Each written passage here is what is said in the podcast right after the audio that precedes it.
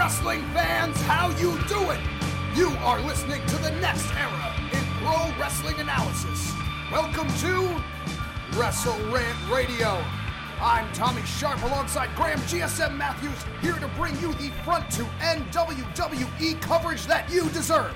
Listen online at nexterawrestling.net. Graham, a pleasure as always. Let's kick things off today with a bang. As we head into the depths of Hell in a Cell, we are presented with a blockbuster set of announcements. Coming out of Raw, Women's Champion Sasha Banks challenged Charlotte to a Hell in a Cell matchup. This is something that we have been privately hoping for, discussing, and talking about for at least a couple of months, looking at the landscape of what Hell in a Cell in the boss's hometown of Boston. See what I did there? I liked it. I liked it. What do you think of this announcement? And we'll talk about some of the other announcements coming in and playing a role at Hell in a Cell. Well, first and foremost, selfishly speaking, we called it here first on Wrestle Rant Radio. Just to just to say that, just to say that. But yeah, I like the idea a lot. Uh, first, the women main event Raw for the first time in over a decade, a few weeks back. Great match. We see the rematch, the fourth and final match, hopefully between Sasha Banks and Charlotte for the women's championship. It has yet to be announced whether it's going to be the main event of the pay per view or not. I would imagine it would be. It's the most heated feud in the entire show. Um, the match should be great, but I like the announcement, the endorsement from the women's wrestling enthusiast Mick Foley, the Raw general manager. I thought it went very well on Monday night. Really kind of a progressive segment for the women to kick off the show, with Rusev saying, "You guys don't belong in this cell. Women can't main event, can't uh, can't you know step inside Satan's structure." And they proved them wrong. They went to battle later on in the night. Great intergender tag team match. I love the idea of the women going to war inside the cell come October 30th. And absolutely no stepping down on either side, whether it was Charlotte, whether it was Sasha, whether it was the both of them addressing the comments from Rusev. There was nothing but in your face attitude from everyone involved. And that's the kind of thing that this structure brings out of people when you can't have interference from someone like Dana Brooke, when you don't have the support of someone like Bayley trying to help even even the odds, mm-hmm. when you have people doubting you like Rusev and Lana, these are the things that fuel the reason to have a structure surround you so that the fight is definitive. And that's what we're going to see between Sasha Banks and Charlotte. You were dead on accurate saying that this feud is potentially the most heated feud right now with the most amount of fuel behind it. And the boss has everything to continue to prove to the WWE universe that she is the boss and that Charlotte might be a queen, but in her own mind. So I expect to see the same level of death defying, completely off the wall athleticism from these two competitors now expanded by their imagination of what they can do inside Satan's structure, Hell in a Cell. This is going to be phenomenal to see, and I will be there in person, so I will be able to tell you.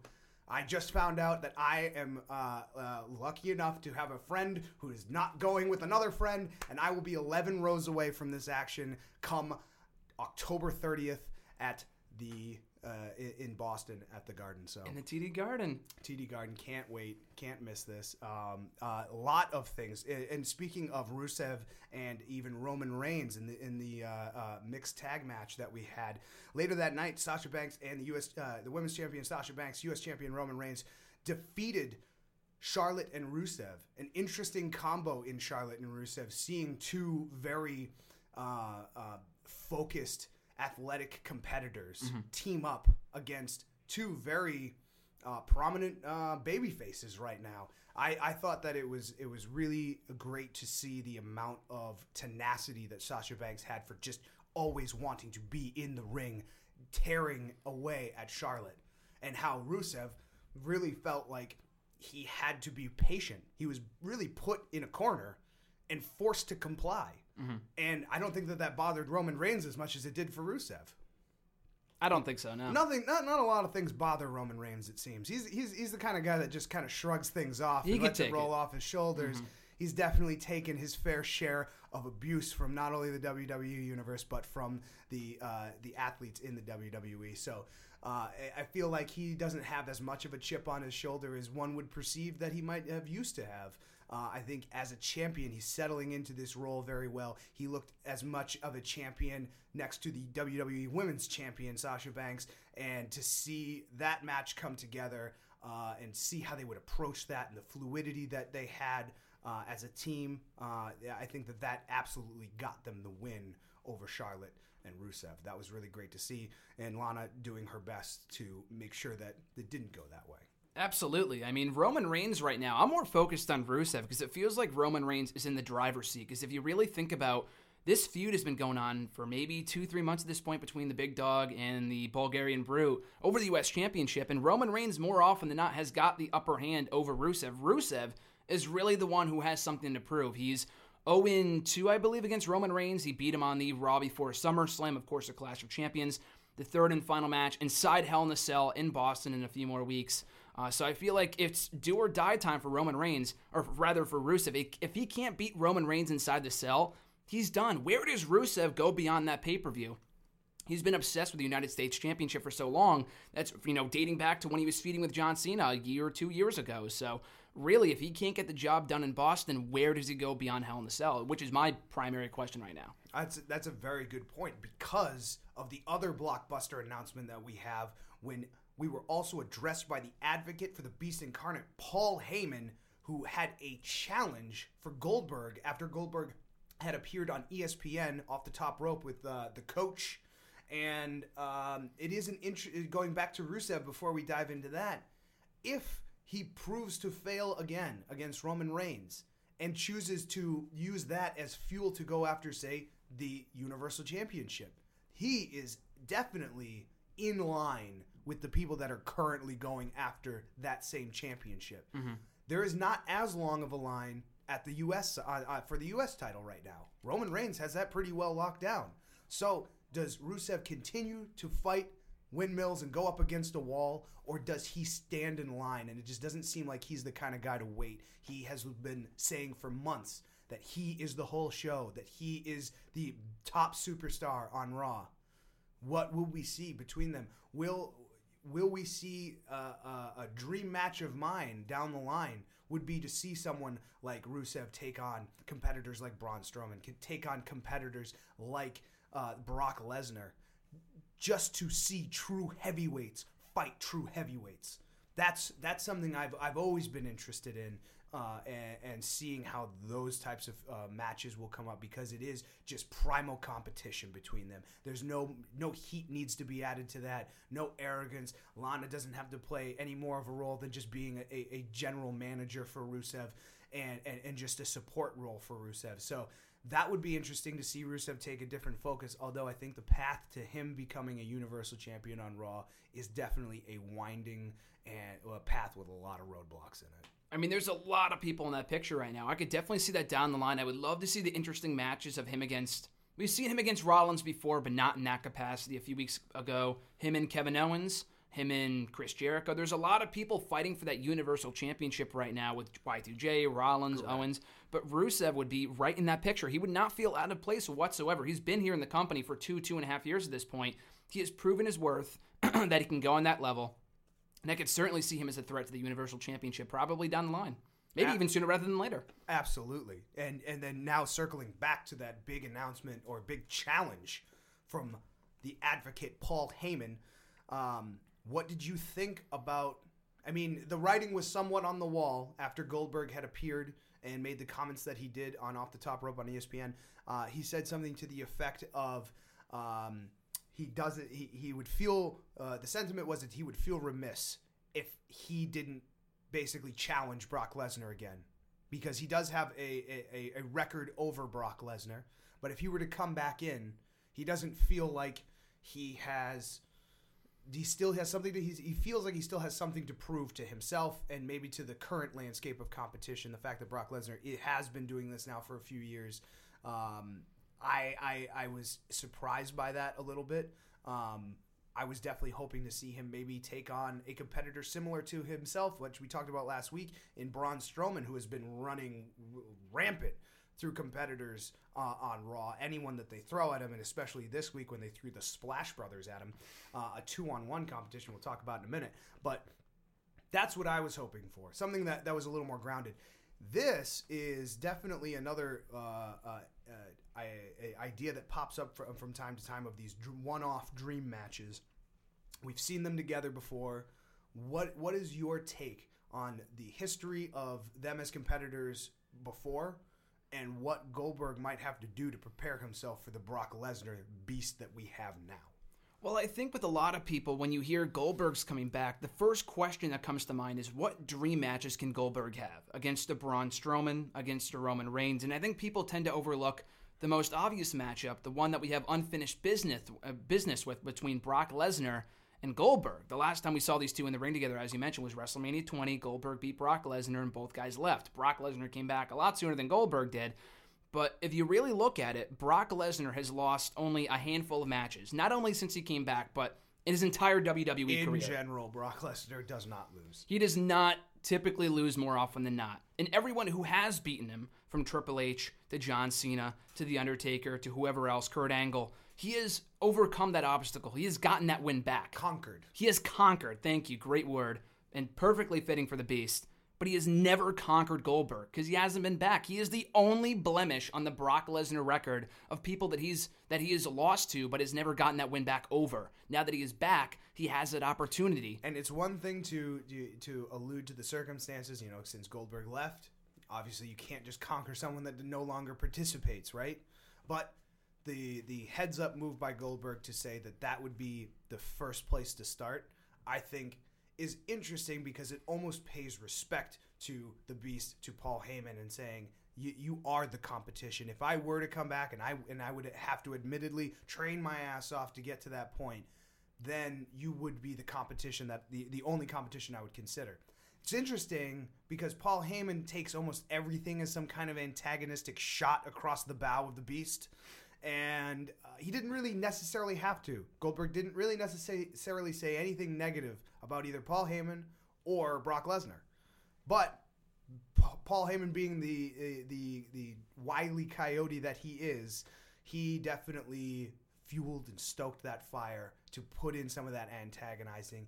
And it seems like it worked because Goldberg has been confirmed to appear next Monday night on Raw, coming up to address this challenge from Paul Heyman. So we will see where that leads. I'm very excited to see that. But in talking about my own personal disappointment that we will not get to see Braun Strowman, a new talent, facing a iconic talent like Goldberg, Braun Strowman seems to be getting more progressively fed up with the types of competitors that Mick Foley is assigning to him on Raw. He defeated another team of, uh, of virtual unknowns, the, the Splash Brothers. Honestly, the Splash Brothers probably looked like the most formatted and together competitors to date that have gone up against Braun Strowman in, in the recent weeks, but still vanquished very quickly. Uh, uh, th- that was snuffed out quite easily by Braun Strowman. Where does he go from here? Where, where do you see this all leading? Obviously, a confrontation with Mick Foley is brewing. What, what are your thoughts?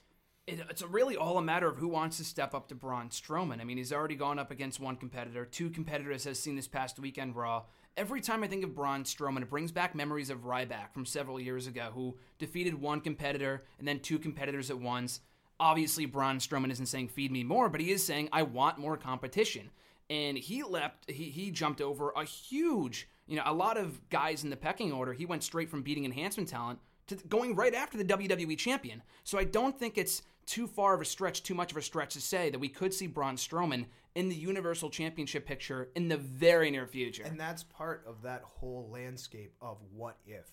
What if Kevin Owens, Seth Rollins, maybe even Chris Jericho all burn each other out and, and, and someone like Rusev, Brock Lesnar, or even someone like Braun Strowman comes in, has a match, and captures that Universal title. It is now in the hands of someone that is a little bit more destructive than, say, the the the integrity or, or, or, intelligence, if you will, of Seth Rollins or the, the conniving underhandedness of someone like Kevin Owens. It, it would be interesting to see how those heavyweights start playing more of a role in the Universal title picture. So I, I, I'm I, I'm interested to see what uh, General Manager Mick Foley has in store for Braun Strowman coming down the line.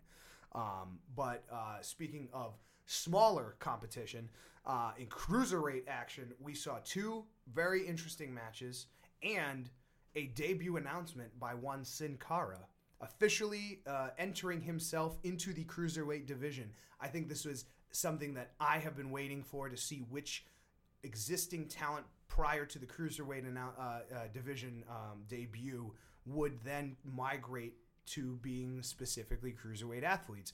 To see Sin Cara teaming up with uh, Lince, Lince Dorado. Lince Dorado, what a great, what a great combination of style and energy and and presentation. I just thought that that was uh, exactly the kind of uh, cruiserweight tag match, and clearly they had uh, uh, a similar enough vein to get a win over Tony Nese and Drew Gulak. I am definitely a big Tony Nese fan. He's definitely looking strong. I feel like he had his own kind of agenda, and he definitely works better as a solo guy. Drew Gulak was willing to be more of a teammate, but I don't think that they quite gelled as a team. As individual competitors, I think they're all pretty evenly matched at one on one. But as a team, Sin Cara and Lince, they they really got the job done, and and they did it with a, a, degree of ease. What did you see in that match? I thought it was interesting just because it has been announced that Tony Nese and Drew Gulak are in the Dusty Rhodes Tag Team Classic. Correct. And they came up short here, so I don't know if that puts Sin Cara and Lince Dorado in competition. I'm not exactly sure how that works out, but I do like the idea, as you said, of adding established guys to this division because right now we have a lot of great wrestlers. You and I, we watch the CWC. A majority of the fans who watch Raw probably didn't. They don't know who Drew Gulak is or Tony Nese or Lince Dorado. They know Sin Cara.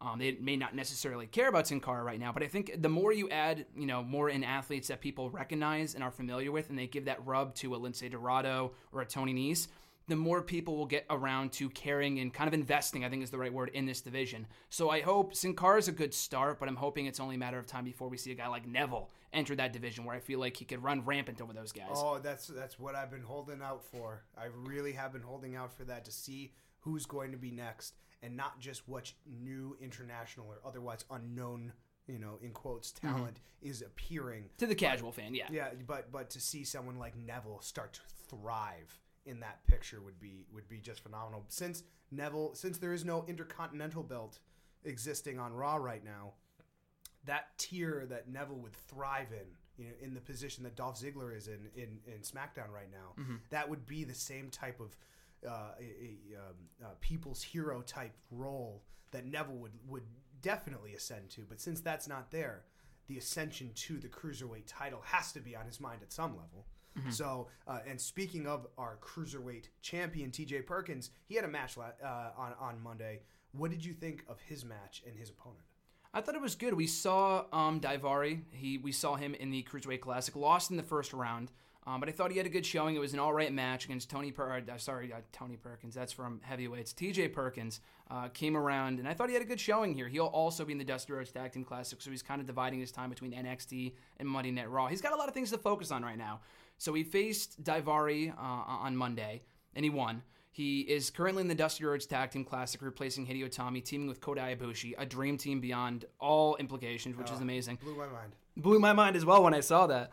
And also, come Hell in the Cell, he's got the, the reason why I'm, well, the reason why I'm saying this is that come Hell in the Cell, he will defend his cruiserweight championship against Brian Kendrick. Yes. So he's got a lot of different things going on right now, and that may serve as a factor in why he may lose the championship in Very Boston. damaged Brian Kendrick as well, just uh, kind of at odds with himself internally and with. I his- love that his- segment, His yes. role, Yep. his role in this division is definitely something that he seems somewhat reluctant to accept, Mm-hmm. and uh, I feel like that reluctance will either push him over the edge and give him a, a brutality uh, element that T.J. Perkins might not be willing to touch it within him, uh, and uh, or it will make him distracted enough that TJ Perkins will go out and do what he does best, and that is fly around faster than you can imagine and, and get a, a decisive victory over you. And that's what he did this past Monday against Daivari. Um, another thing that TJ Perkins really proved on Monday is that he is able to absorb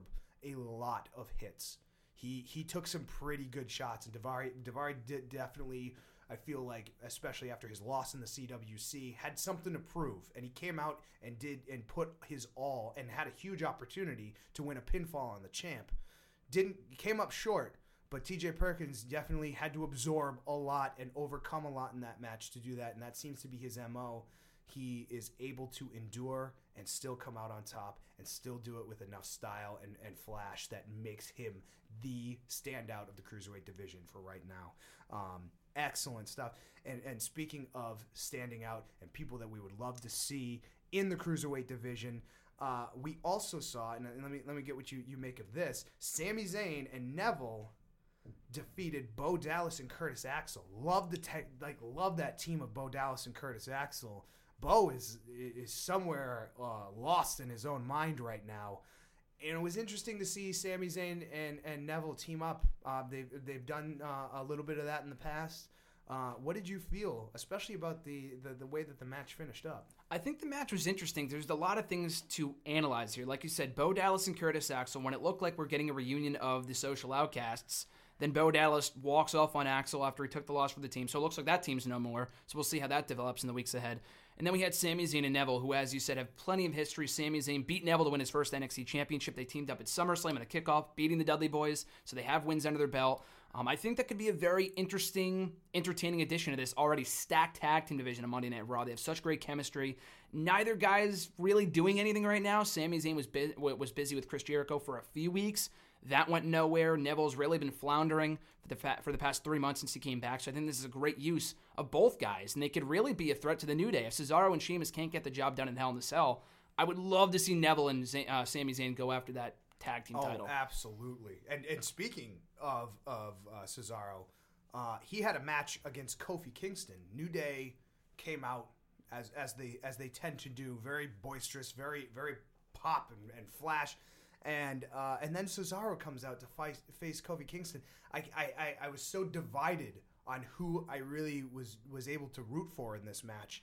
Uh, you know, obviously I, I give a nod to the champs, uh, to Kofi Kingston for having to, uh, you know, have, having uh, uh, enough uh, of a reputation behind him to really be a formidable competitor against Cesaro. But also, Cesaro is unfortunately forced and paired up with Sheamus, who cost him this match. And uh, I'm not sure if we saw an injury from Kofi Kingston or not. Uh, you know, uh, he is as high flying and, and, and as much of a daredevil as anyone, and that will catch up to you at times. Time. I hate I hate using the word botched. I hate the idea that everything has to be somehow video game perfect for people out there. They're humans. These are incredible feats of athleticism to pull off, including coordination, muscle control, uh, agility, uh, awareness, uh, like everything that goes into it. I mean, this is like Peter Parker Spider Sense going crazy, and occasionally Kofi Kingston will have those moments Everyone will. uh, where you take, and that's why they call it high risk. You take that risk on, you go for those moves expecting big impact and maybe a one, two, three fall. But if you have any one thing out of place, the, the, the fall could be on you. And it was. And, and that is uh, definitely what could have led to Kofi Kingston losing that match, but he did not defeated Ces- Cesaro and and furthering the tension between Cesaro and Sheamus. I'm not sure how long this can last. Sheamus couldn't have cared less. As you could probably tell, he was on social media throughout the entire match, showing zero interest On his in phone. Kofi on his phone, on Twitter, then to Facebook Live. He was all over the place. I wouldn't be surprised if he jumped on tout for a little while, but you know he showed no interest in the match whatsoever. And uh, Cesaro losing a match against Kofi Kingston does not exactly give the challengers any momentum heading into Hell in a Cell. They're already the underdogs. New Day have been tag team champions for over 400 days. They are already in uh, at at a disadvantage here. Are uh, Cesaro and Sheamus going after the tag team titles. If they can't get the job done at Hell in a Cell again, we, we've seen cohesive tag teams fall to the New Day. We have seen makeshift tag teams fall to the New Day. Y2AJ, for example. Uh, Could Cesaro and Sheamus be the team to finally unseat them as tag team champions? It's possible. But this isn't giving many any faith, though. The No, fact they no. lost on Monday. no, no, it's, it's true. It's, it seems like they will get the opportunity because they both work hard. They're both incredibly talented competitors, but they will be their own worst enemy. And it is proven almost every week now that they cannot get the job done because of the distraction that either one of them causes. And they, they are so they are so petty with with their with their attitudes towards each other. It is it is probably getting to a boiling point. And I don't know if it'll require another best of seven series. Just Best to, of 14. Just to get it all out there, just get them all back, uh, you know, uh, feeling like they can go their separate ways. Uh, but that will that will uh, come to, come to some sort of fruition, hopefully through Hell in a Cell. You know, drag drag each other through hell all the way leading up to it, and then have it out and be done with it. That's what I'm hoping for. Um, in other in other raw news, we had a, a handful of other things that were boiling and coming to the surface this week. It was really interesting to see. Uh, uh, Bayley had a had a fantastic match against Cami Fields. Uh, what did you think about uh, the fact that Bayley made somewhat of an announcement that she's not exactly starting over from the bottom, but she certainly needs to work her her her, her skill set back into that main event picture. And she realizes that that's where the work needs to be done, and she's not afraid to put in that work.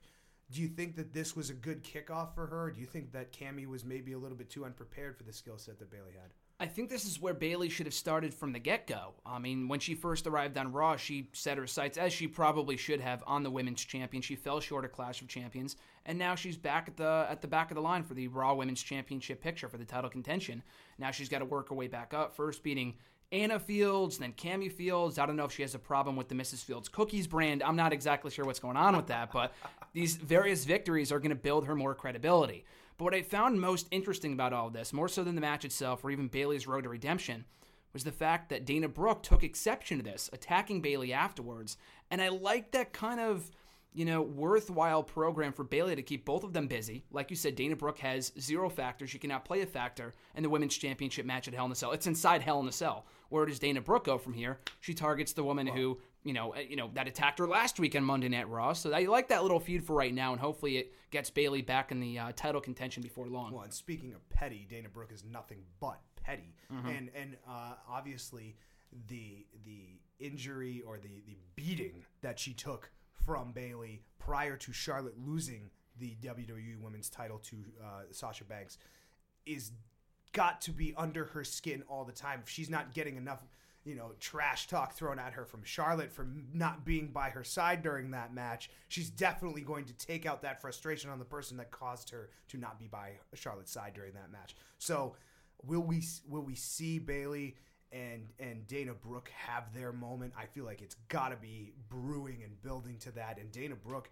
gets to basically sit back somehow with Raw General Manager Mick Foley and, and, and Stephanie McMahon, somehow Dana Brooke has found a way to not be involved in competition on the regular basis, but somehow weasel her nose into everybody's business. It's a unique role. It's a very Stephanie McMahon tactic. Absolutely. So, so I, I want to say that there's potential for favoritism there. And, uh, and and potentially Mick Foley is being given uh, instructions to to do so and to create some of these matches, or at least being suggested strongly to do these things. That's that that's that's what it appears to be. Um, but uh, time will tell how that uh, all unfolds. Um, and then, uh, uh, speaking of, uh, you know, the way that uh, Dana Brooke tried to get into Bayley's face, and there was an altercation. Another altercation this week. Luke Gallows and Carl Anderson attacking Enzo Amore and Big Cass. What do you think that statement really says coming from Gallows and Anderson? They're not going after the champs, so what are they trying to say here? I mean, we've talked about it before. The club coming off their countless losses to New Day at SummerSlam and then again at Clash of Champions on Raw the next night. They have something to prove. They have to also, a lot like Bayley, work their way back up into title contention. And who better to knock off if it's not the New Day, the most, the second most popular react, uh, act on the entire Raw roster or in the entire company, Enzo and Cass. I mean, these guys are on fire right now. They were about to take on Bo Dallas and Curtis Axel for the aforementioned tag team match and they couldn't because they were attacked by the club beforehand. So again, I like this feud for right now. Um, Enzo and Cass, another team that's really been kind of not doing much of note. They had their little thing with the Shining Stars that wasn't really paid off in any real meaningful way, but I like this a lot. It gets club back on track. It gets Enzo and Cass another opportunity to prove themselves and hopefully enter themselves into the tag team title picture at some point too. Uh, yes, that would be that would obviously be the motivation that they're looking for. They need to prove themselves, especially to management, that there really is no other choice for competitors, and we're going to keep attacking the people that we feel uh, could be, be a, a, potential threat or even have more of a spotlight than us, and and we don't care anymore. They're not being funny. There's no games. It's just straight up you know underhanded tactics by these guys, and and we'll see how that uh, you know plays a role going forward. Um, interesting enough, too, um, in kind of lighter news, um, we saw R-Truth uh, go up against Titus O'Neil, defeating Titus O'Neil. Um, R-Truth, uh, a, a tenured veteran, teamed up with another tenured veteran, and, and getting to see Goldust is, is never going to get old for me. I love Goldie. Um, and I love the kind of blind faith he has in R-Truth. What did you th- where, what do you think about Titus O'Neil right now? He he has gone from um, uh, after coming back from his suspension, um, uh, which is just all sorts of red flags in its own right.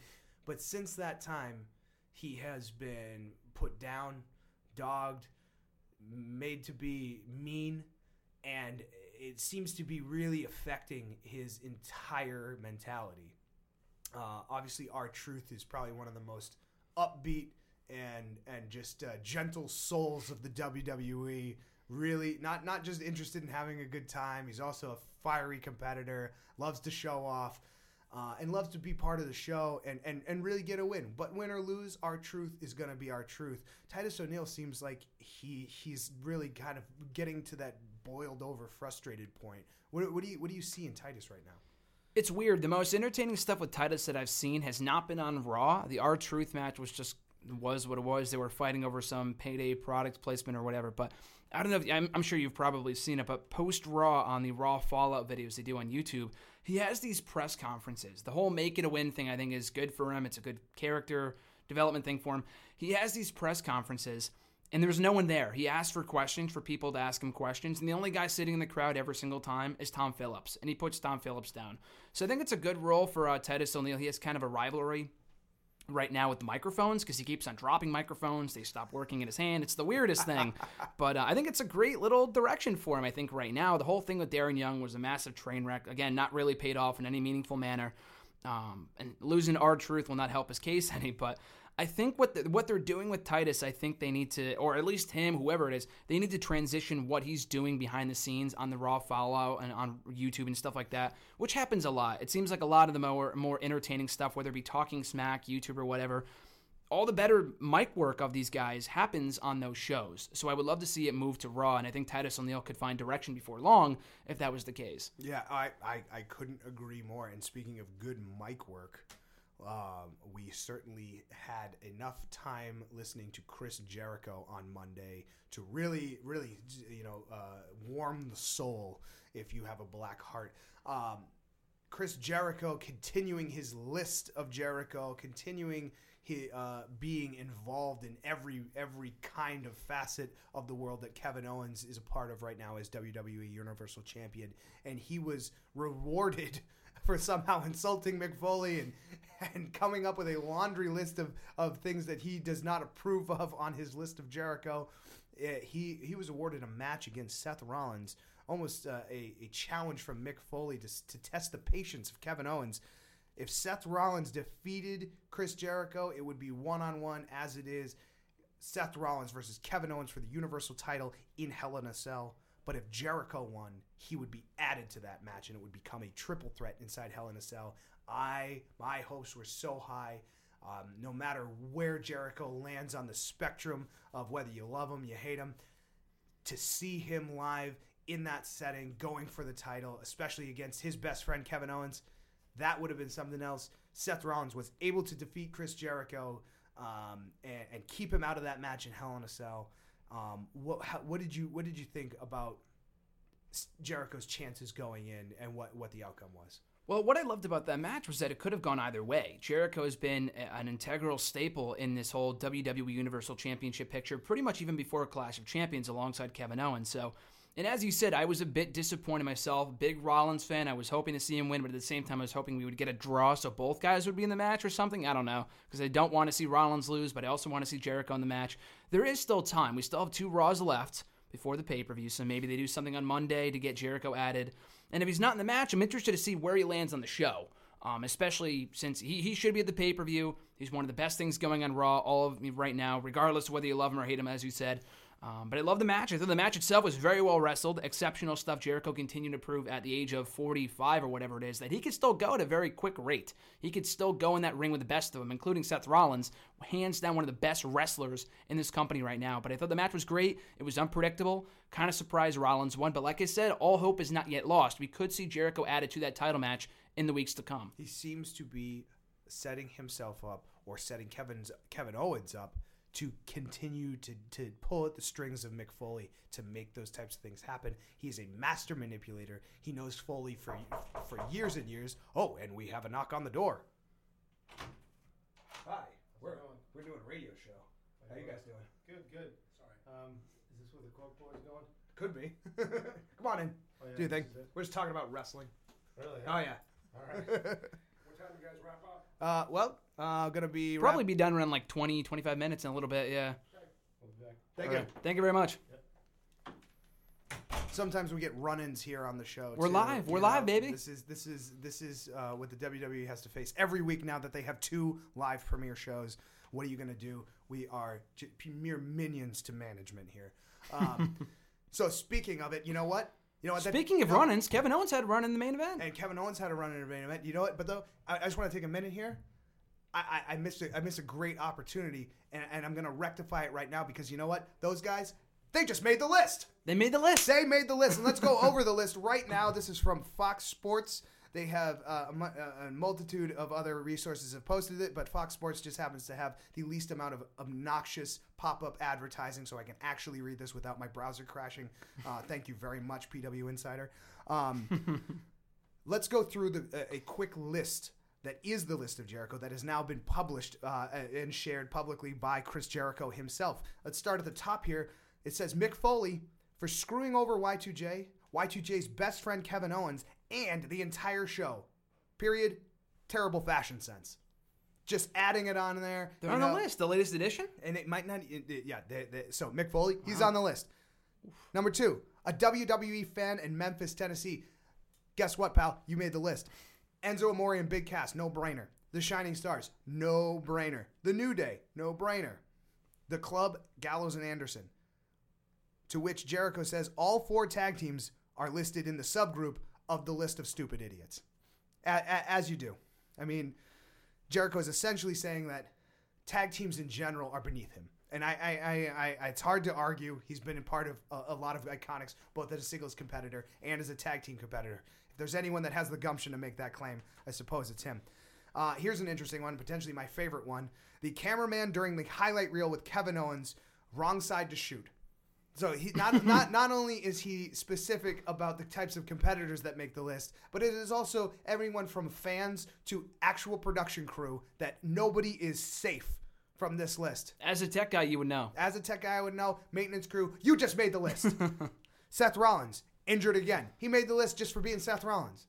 Kofi Kingston for questioning Y2J and KO's friendship. That is that is ultimate. He might have might have bumped it up in priority or, or Spelled it with an I, by the way. He spelled it with a Y initially. I think that's on the list as well. Yeah, Kofa. Yeah, it's- it's- you know he he he's got his own language. Uh, Big E for not allowing Y2J the champions into the champions huddle.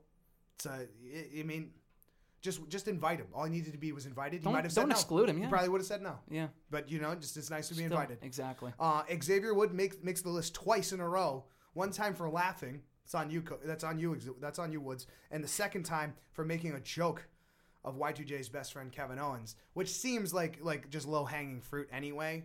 But any shots across the bow of Kevin Owens, Universal Champion, uh, is going to make Jericho's list. And then, uh, as as Jericho uh, uh, so eloquently malformed, uh, Ashton Kutcher and uh, uh, Danny Dumbface, the stars from that '70s show and and The Ranch on Netflix, who appeared on Monday. Um, they they they made the list just for showing up in Los Angeles. So that's the list so far. I mean, I can't even imagine. I'm sure the list grows almost every day, no matter where he goes. Um, whether it's people on Twitter, whether it's people walking down the street, I'm sure the list is like a scroll by now. And, and, and one day, much like the Dead Sea Scrolls, the list of Jericho will be discovered by some sort of you know ape civilization in our in our distant future and they will use these rules to live by and know all of the prominent names that were beneath the legend of Chris Jericho. So this this is uh, this is what Jericho brought to the table. The, all of this this weight and momentum, and uh, he came up with a loss against uh, against Seth Rollins, and, and that really closed out the show um, uh, on the Raw side of things. So uh, uh, really fascinating to see. Great show, top to bottom. Um, I, any other thoughts on Raw? I thought Raw was good overall, just a very solid show, a lot more enjoyable than it has been recent weeks as the build to Hell in the Cell kind of gets in the uh, most intense part of the build here. And a lot of matches shaping up. We have five matches currently scheduled for the pay per view next week. Two weeks actually, we have the go home show before the pay per view, and I can't wait for it. Look, looking forward to it. But we are going to dive right now. We're going to take a, a quick break here, and we're going to come back to you with our full SmackDown analysis. You are listening to Wrestle Rant Radio.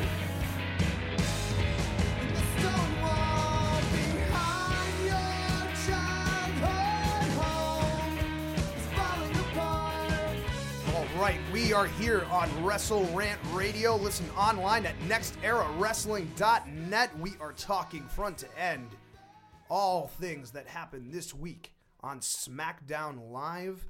Uh, I, I think you gotta lead with the headline here James Ellsworth. Any man with two fists has a fighting chance, he says. Proven true with the aid of special guest referee Dean Ambrose in defeating AJ Styles in a non title competition. Plus, a big announcement following that. Let's start off with the competition. A- absolutely one of the last things I expected to see on SmackDown. I was totally caught off guard to see James Ellsworth not only come out, but I figured there's no way that this is going to lead to a matchup between the two of them. He was very buddy buddy. Uh, you know, AJ has his arm around him, and then all of a sudden he, he finds himself uh, squaring off against Ellsworth, but more so having to deal with Dean Ambrose and Dean Ambrose's antics. What did you think of that as the main event match for SmackDown? It's also confirmed for next week. I like how they're not forgetting about it. They're not moving forward from it. Um, it, it will be James Ellsworth versus AJ Styles next week on SmackDown for the WWE World Championship. Only two days after AJ Styles overcame the odds against John Cena and Dean Ambrose in No Mercy, then facing James Ellsworth, the, easy, uh, the easiest of opponents after falling short to Braun Strowman a couple months ago. He then faces James Ellsworth, and he comes up short. It doesn't matter how it happened. He beat him. Doesn't matter. It's in the books. It's in the books. as That's the exactly Miz, as the Miz would point out, all all of the low blows, all of the foreign objects aside, when you look back years from now, you're going to be going down a line, and it's going to say AJ Styles defeated by James Ellsworth, and that's how that's how it's going to be remembered. So, like it or not, AJ Styles will be comp- will be defending his WWE World Championship against James Ellsworth. Now, I don't believe a special guest referee has been announced for that matchup. I don't think so, I, no. I, I hope that that's not what we see happen. No. Uh, um, but Dean Ambrose certainly played a very definitive role in the victory for James Ellsworth, uh, hitting. A, uh, and AJ Styles had a stipulation that uh, he was not allowed to touch the guest referee Dean Ambrose in any capacity. But that did not prevent Dean Ambrose from laying hands on the champ, giving him a dirty deeds and and twice, and and basically Triple H style putting James Ellsworth on top of the champion for that win. Um, this is going to be either a really quick fight, or is it possible that James Ellsworth can do the unthinkable? and the true underdog, the most under underdog, the, the dog that's underneath the underdog, James Ellsworth, could he somehow shock and surprise even himself and become the WWE World Champion? In the same calendar year where Zack Ryder, one of the most ultimate underdogs of all, time, of all time, became Intercontinental Champion at WrestleMania, you know what? James Ellsworth, he owns a victory over AJ Styles. Do- again, doesn't matter how it happened. He's beaten him before.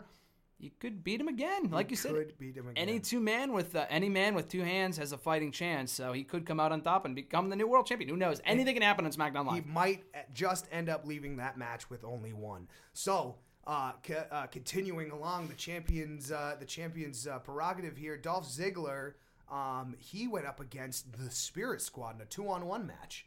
Um, obviously, the Miz was out there to uh, uh, taunt and annoy Dolph Ziggler, but Dolph Ziggler had a big smile on his face. He is now the Intercontinental Champion, and uh, it suits him very well. Now, at No Mercy, he may not have been in the main event last match position, but he should have been.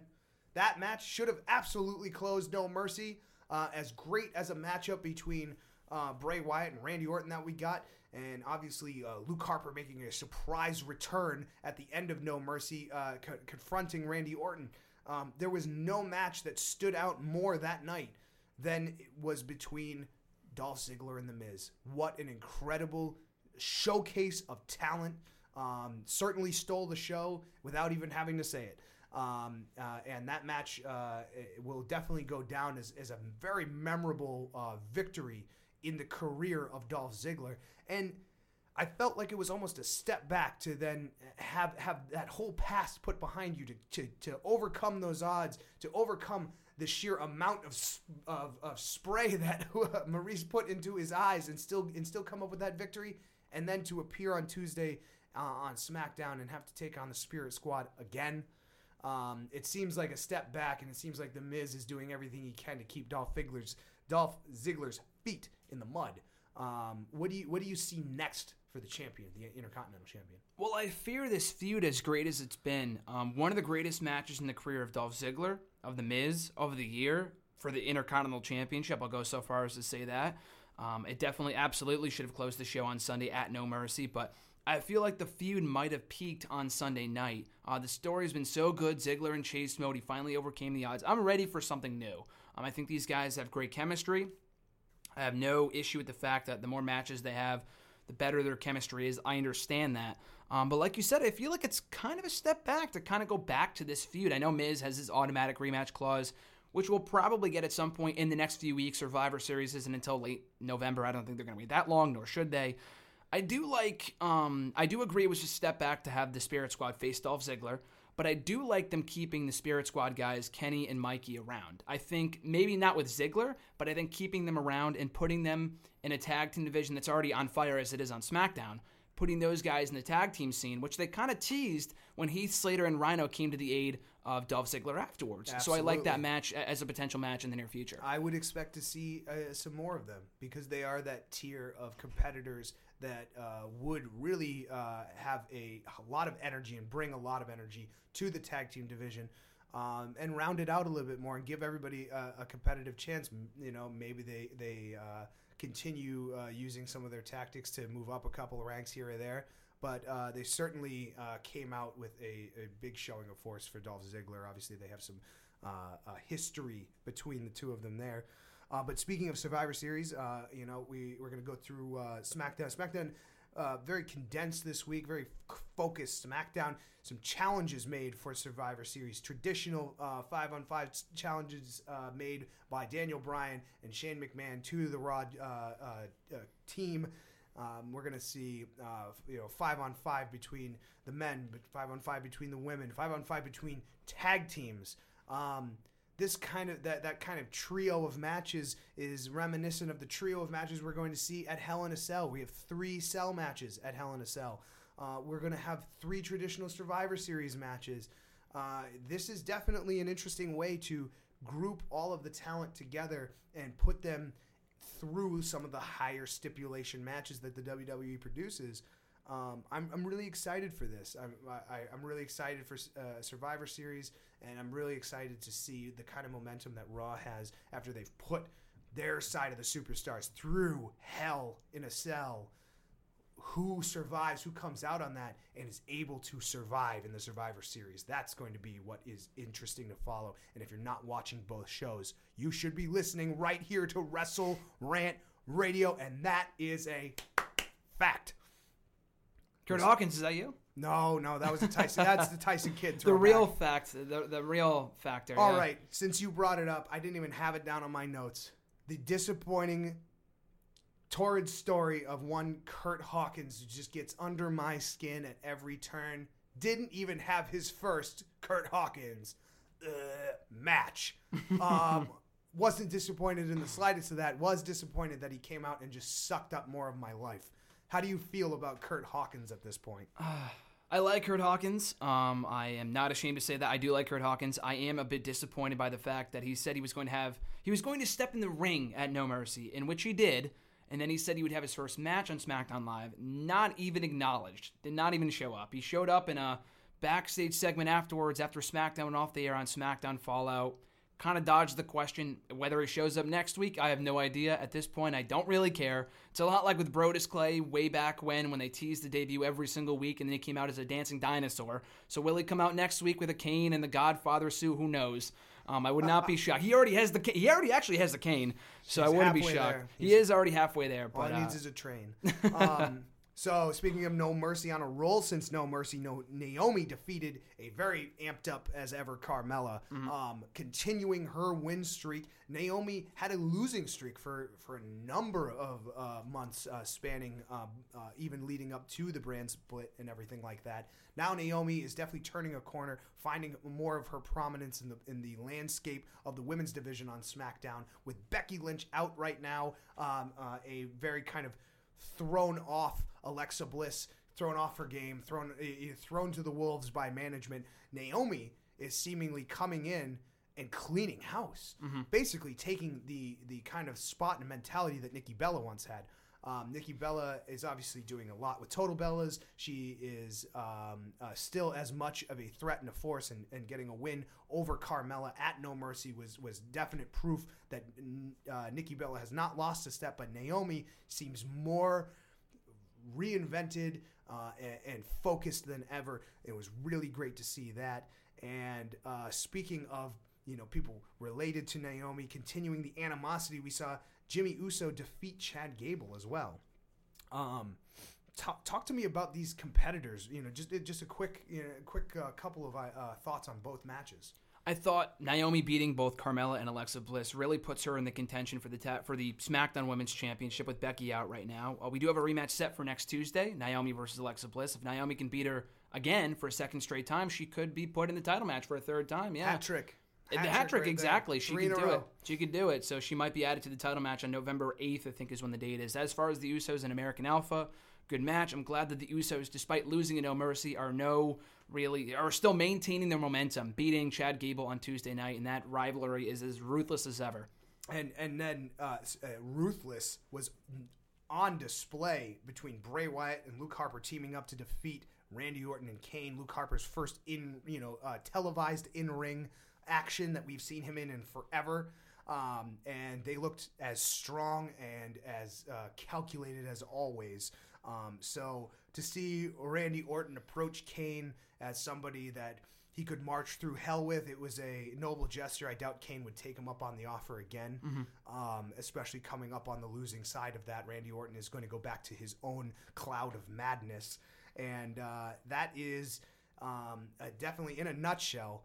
Madness is the the name of the game that is happening right now between the Wyatt family reunited, even even if they're they're only half of what they used to be against one Randy Orton. So time will tell, and we will see what happens next week on SmackDown Live. But before we get off the air, we just have a couple of quick hits coming out of the NXT side of the camp. Exciting stuff happening in NXT. Four main points that we want to make here as we close out the show here on Wrestle Rant Radio. Sanity debuted in full force. And I say force because there was four of them, and it just happened to come out that way. I rolled it off the tongue. I like it. Um, Sanity debuted, and it was a uh, first round qualifying match. They came out as uh, two of their members were in a tag team uh, face off against Bobby Roode and the Perfect Ten Tye Dillinger. Things uh, things did not go as gloriously to plan, um, especially for Tye Dillinger, who was left to the wolves of sanity to tear him apart, while Bobby Roode fled to the back. Um, Literally It's to the wolf. His it- name is Alexander Wolf, by I the know, way. uh, more more of these puns are, puns are just like coming up. uh, You know, uh, but to say that Bobby Roode would then later go on to blame Tye Dillinger for his own shortcomings uh, certainly uh, sh- sheds light on more of the self-centered mindset that uh, the glorious Bobby Roode finds himself in on a day-to-day basis. Tye Dillinger um, really put his all and puts his all into this. But you could see the tension between Tye and, and Bobby Roode building for the last couple of weeks, and now they have lost their first match. Bobby Roode immediately uh, in his backstage comments saying that there's no way that I, I should be a tag team competitor anyway. I'm a singles competitor. This is beneath me, and I blame Tye Dillinger. Will we see Tye Dillinger and Bobby Roode? What, what do you think our chances are of seeing them, the two of them, go at it? Pretty likely. You know, Dillinger's not going to forget all about this. Takeover is taking place in Toronto, the home country of both Bobby Roode and Tye Dillinger. A glorious 10 come that event on November 19th. It's going to be an amazing event. Cannot wait for it if these two do indeed go one on one at the show. That would be amazing. And speaking of uh, the Dusty Rhodes Tag Team Classic first round matches, we saw TM61 defeat a uh, Tino, Tino Sabbatelli. Tino Sabbatelli and Roderick Moss. Riddick Moss. Sorry. Riddick Moss. Riddick, Riddick, Riddick. We got another Roderick on the show. That's that's where that's where I was going with it. I'm falling into these things right now. let's let's just jump right into the uh, to the big announcement. Austin Aries and Roderick Strong, baby, Mr. ROH, now Mr. NXT. Now Mr. NXT, Roderick Strong, coming to NXT as Roderick Strong, um, and teaming up with a very uh, uh, very focused Austin Aries right now. This uh, this uh, tag team classic uh, for Dusty Rhodes definitely means a lot to the NXT talent, both as singles competitors teaming up to be part of this challenge, and as tag team talent uh, finding and looking for to put their mark on the NXT tag team landscape. Um, I, I have a lot of um, good feeling behind this team up, especially Austin Aries finding a partner like Roderick Strong. It's going to be fascinating to see what they do in their debut match together. It's going to be amazing. Having history as former ROH World Tag Team Champions, they are a dominant force in this Dusty Rhodes Tag Team Classic. Absolutely. Um, and uh, uh, we saw Billie Kay, uh, who believed that she would go out and be dominant over Liv Morgan uh, this past week. Very, very, very uh, inconsiderate of Liv Morgan, to be honest with you. She was very dismissive of Liv, Liv Morgan. Billie Kay has a gigantic chip on her shoulder, and uh, it helped. It helped every bit because Billie Kay got that defeat over Liv Morgan. I think this is Liv's second loss in a row. Um, well, after falling short to Asuka, yep. Yep. So um, uh, definitely, Liv is uh, still putting her herself uh, and her body on the line to go out there and have uh, big matches, eh, whether it be against the champion Asuka, whether it be against Billie Kay. But Billie Kay certainly had uh, a lot more of a um, devious move set to go against uh, the flashiness of Liv Morgan. So uh, we'll see where Liv uh, lands next, and if this continues, this uh, this kind of war of words and, and, attitudes against Billie Kay, if that starts to brew even further. but we will close on this. Shinsuke Nakamura has returned to knock out Samoa Joe and make a definitive statement that Joe cannot run rampant on the NXT universe anymore. What was your thoughts on the the appearance by Shinsuke Nakamura and what does that mean going forward? Well, I mean, it was just announced the next day at TakeOver Toronto, which I also want to tell you about before we go off the show with one more match being announced uh, by WWE.com. But TakeOver Toronto, it is Shinsuke versus versus uh, Samoa Joe for the NXT Championship Part 2. The attack on Wednesday was amazingly well done. A lot of intensity there, just so much brewing between these two. Shinsuke is back. The crowd went nuts. Samoa Joe has been more ruthless than ever before. This is a different Samoa Joe than we saw in Brooklyn. Come takeover, we could very well see a two time, for the first time ever, a two time NXT champion crowned in Samoa Joe. So I'm looking forward to this battle come takeover Toronto. Only one of two matches already announced for the show. And if you would allow me, I would love to tell you the announcement that was announced last night. Please, I've been dying. I have purposefully kept this information for myself, so please surprise me now. As we go off the show on this high note, at Takeover Toronto was announced last night at the tapings, but it was made official on WWE.com. It will be Asuka for the NXT Women's Championship facing Mickie James. Ooh, that's awesome! Oh, you heard it here, folks. Asuka, our NXT Women's Champion facing off against Mickie James. Incredible news. A fantastic show as always, Graham, and you can listen to Wrestle Rant Radio online. Listen at nexterrawrestling.net, your front to end WWE news resource. I'm Tommy Sharp alongside Graham GSM Matthews. We will see you next Friday here on Wrestle Rant Radio.